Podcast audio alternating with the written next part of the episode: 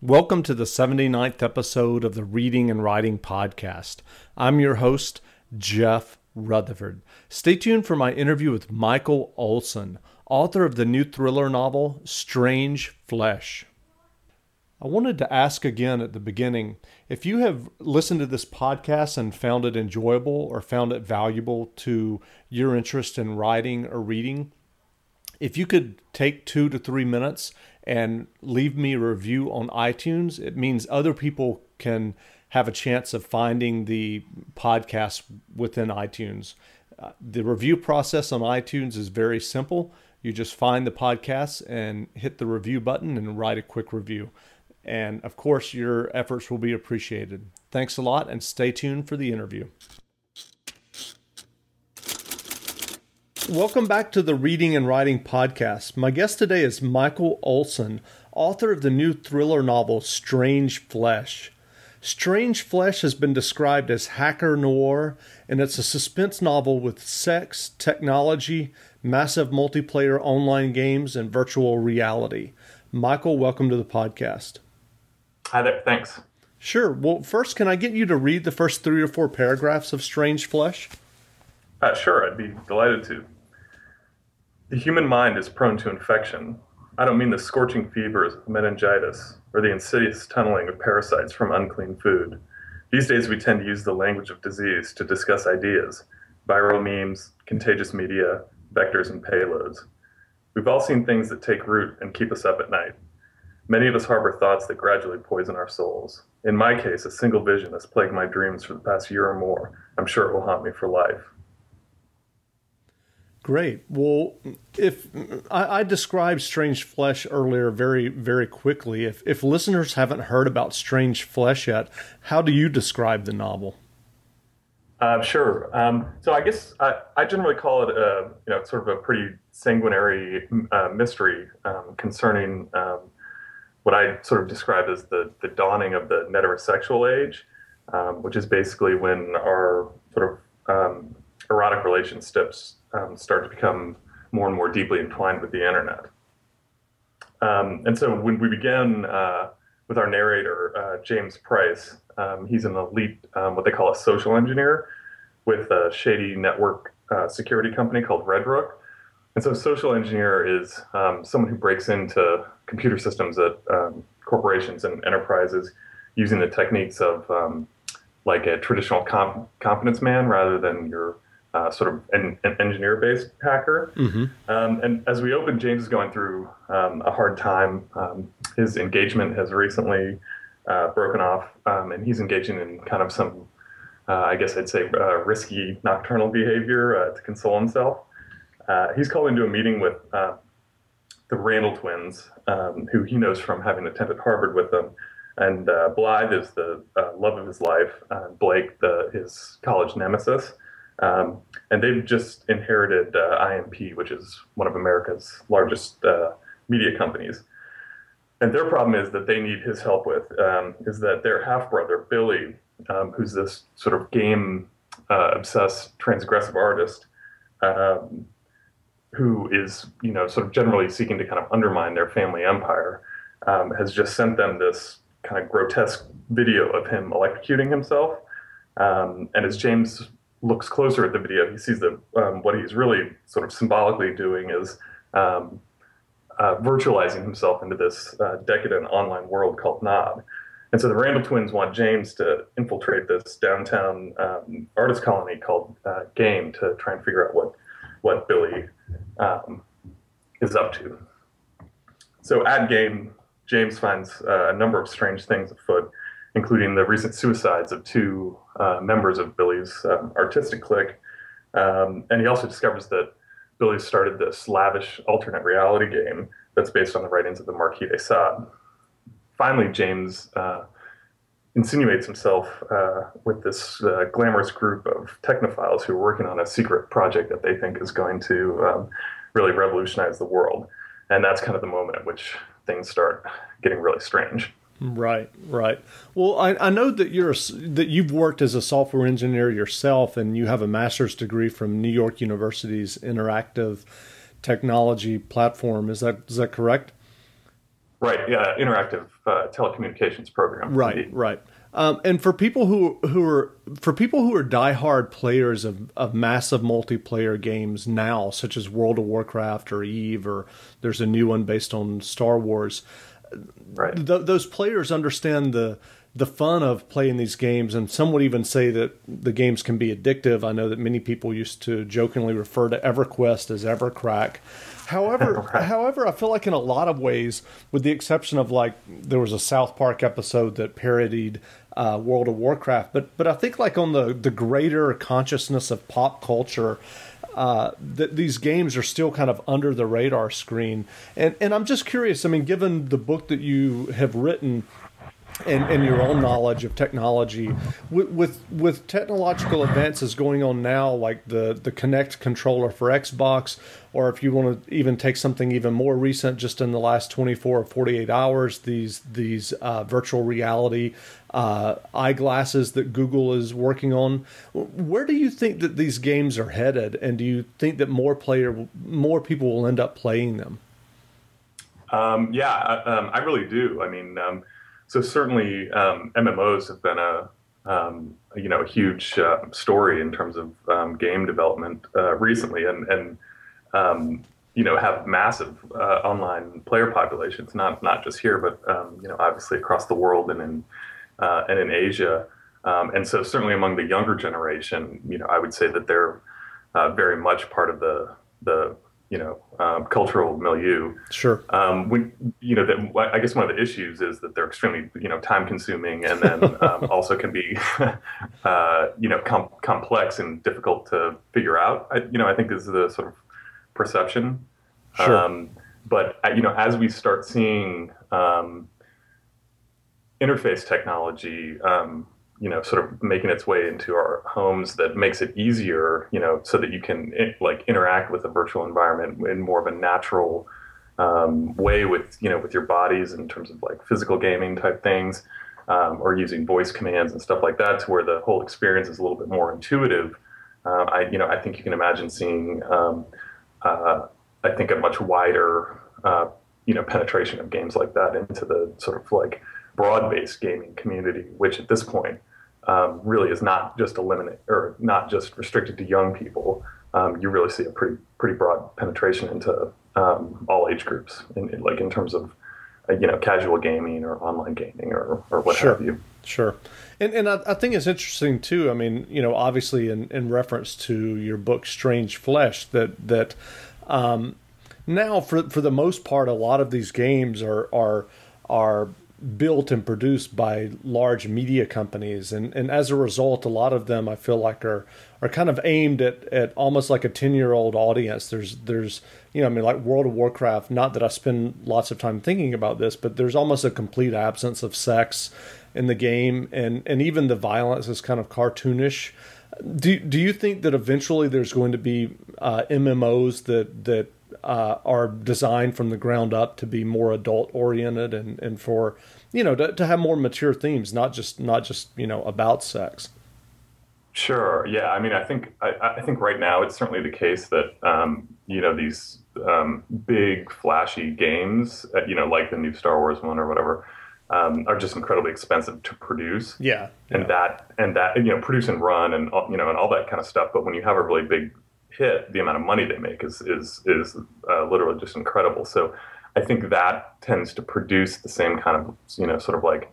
Um, and I'll use this term loosely, but sort of Hollywood type. Right. Um, right. You want to hit a real general mainstream um, audience with them. Now, as it as it becomes like so, not only are you know games getting um, better and better um, and more easy and intuitive to figure out and play, but also the tools used to make them are getting um, uh, you know, rapidly better. And so, is that you know, what I would imagine is as as we see, you know, people start to develop really good game making tools and mm-hmm. kind of like platforms where you don't have to, you know, write everything from scratch. Right. Um, that you would see a more independent gaming community um, develop. Um, you know, even you can imagine the creation of sort of like grass grassroots games or whatever um, right. that can really address a, a, lot more niches in terms of content. And I mean, you do see a, see a little bit of that in the kind of like role playing communities in on, on you know sort of platforms like Second Life and places like that, where people just come together to make their own games within the um, platform. Um, but I, but I wouldn't say overall they have the sort of like punch or whatever as, as like a de novo, um, uh, you know, massive production game like World of Warcraft or something like that. But uh, you right. know, I mean, it's like the community is out there, and it's you know just a question of what it what it develops into. Um, yeah, and and, and, yeah. I, I, think you're right. I mean, I think you know if you look at, at the technology curve on on you know in just about any um, uh, area or any vertical, I mean the the tools to get get cheaper and cheaper. I mean, you know, you now have content creation tools that you can buy for, you know, three or four bucks on the um, iPad and, and create, you know, movies and and and songs, etc. That that you know it's just kind of mind blowing when you when you think about you know how an album was made even 20 years ago. So I, I think you're right. I think there will be like. Right. I think that you know once those tools come down in, in price and complexity, you're going to have a much more organic and people you know doing kind of homegrown, uh, you know MMOs. Yeah, it'll be it'll certainly be ex- exciting to see how that how that develops. I mean, yeah, you know, I, I, would say there are some countervailing type trends in terms of like games generating certain network effects and you know sucking all the oxygen uh, out of the room for other games. Like that kind of stuff can happen. Yeah. And you know also there's the, just the technical escalation that happens right? You know if you want to work on the cutting edge um, you know with regard to video or whatever you know we've seen that sort of prosumer tools can get you pretty far along the curve.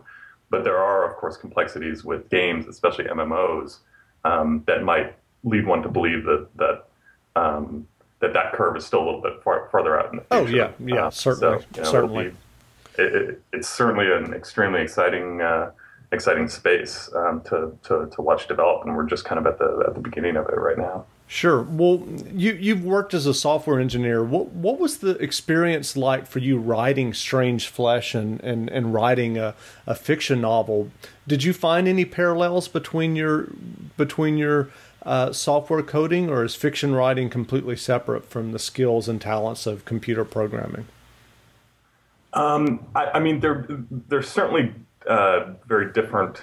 Um, I guess processes that that to me, you know, felt pretty different. Um, you know, while I was doing them, I did take certain um, attitudes, um, I guess, from from programming that um, I think really helped me at least get through the, the, the first draft of the book. And so that's things like you know functional decomposition. So when you begin a novel, right, that's like a you know pretty daunting task. Um, and you know your progress can be extremely uh, slow and seem in, insignificant at first. Um,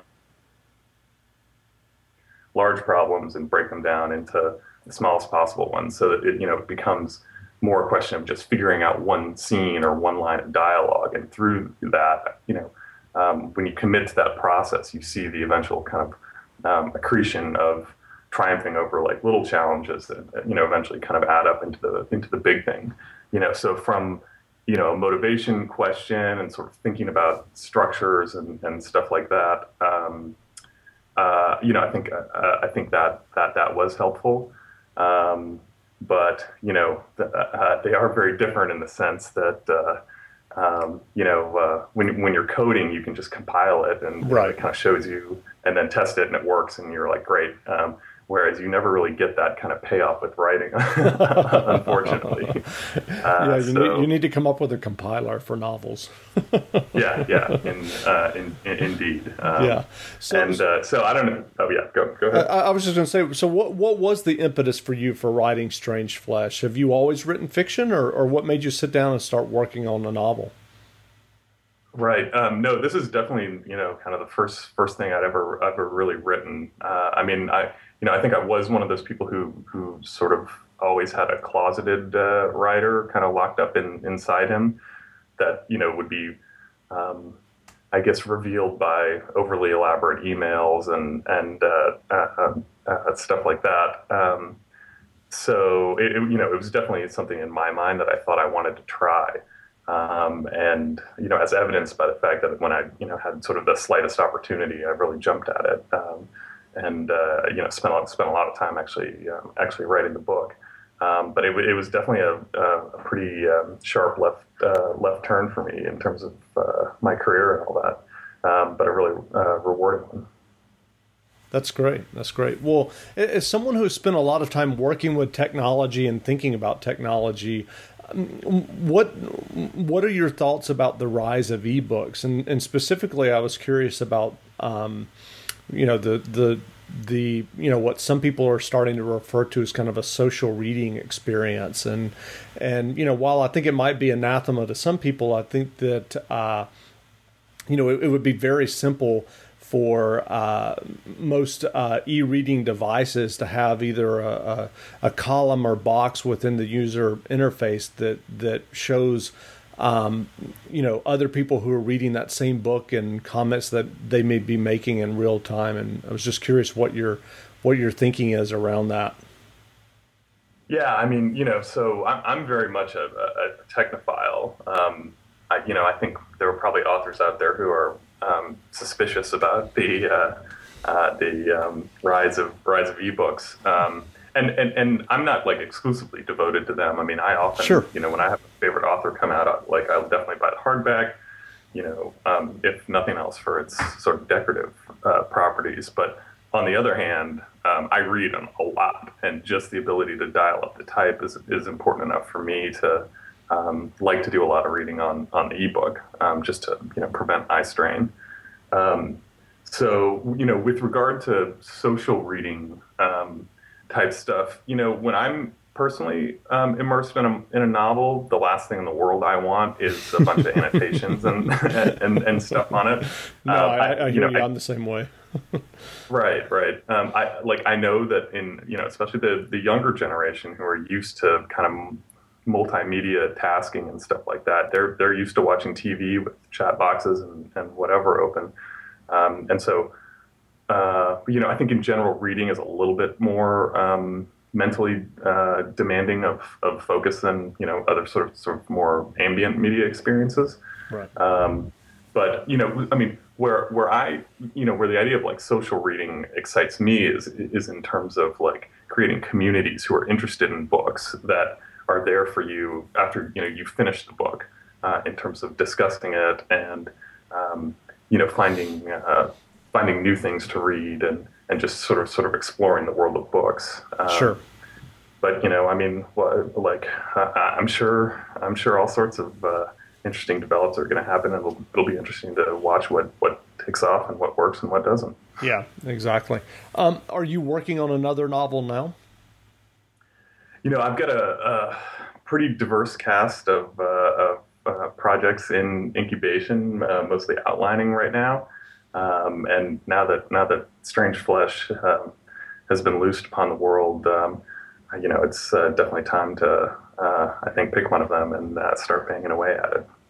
Great. Well, what, uh, given your experience with writing and, and, and getting Strange Flesh published, what tips or advice would you offer for aspiring writers who, who you know are pursuing the same thing of getting their novels published?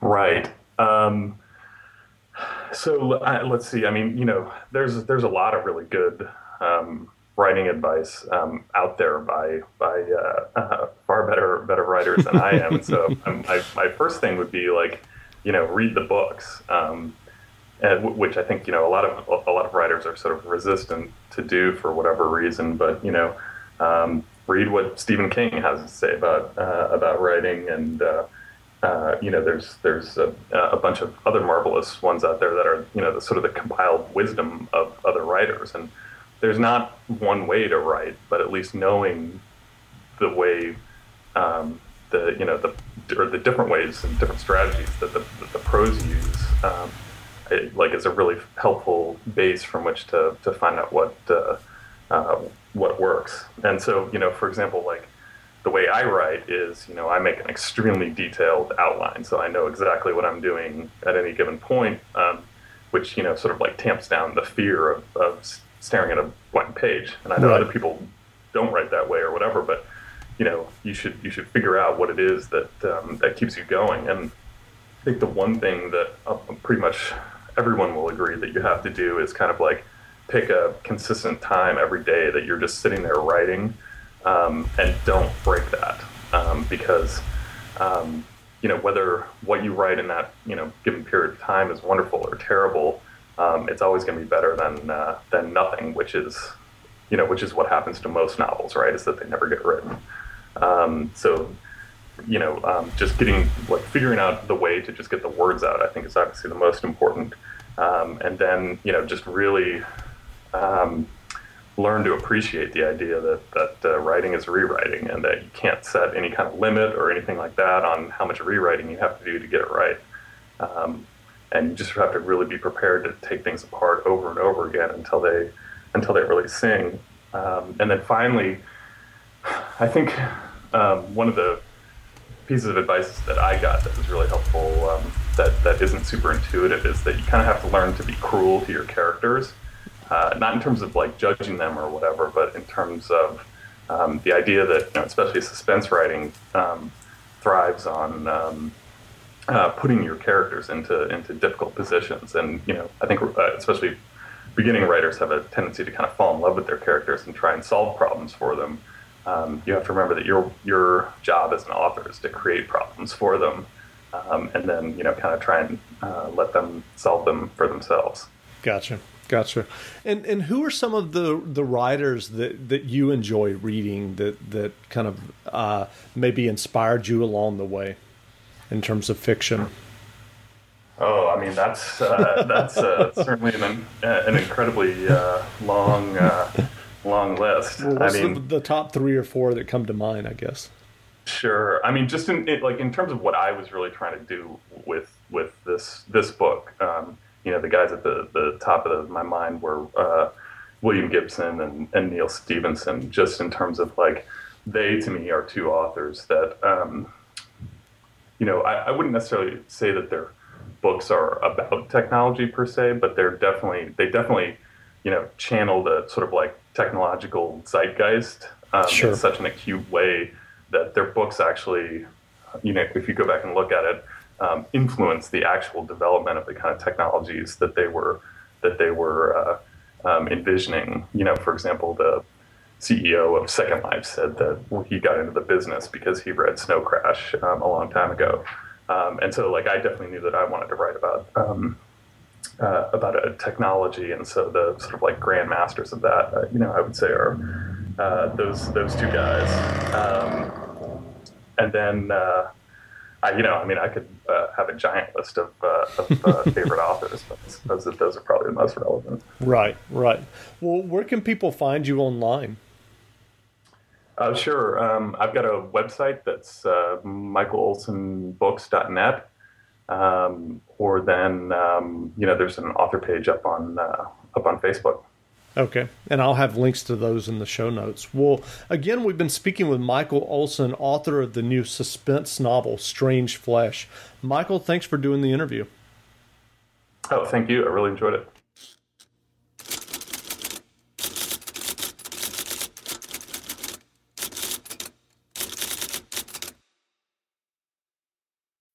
When you need mealtime inspiration, it's worth shopping Kroger, where you'll find over 30,000 mouthwatering choices that excite your inner foodie. And no matter what tasty choice you make, you'll enjoy our everyday low prices, plus extra ways to save, like digital coupons worth over $600 each week. You can also save up to $1 off per gallon at the pump with fuel points. More savings and more inspiring flavors make shopping Kroger worth it every time. Kroger, fresh for everyone. Fuel restrictions apply.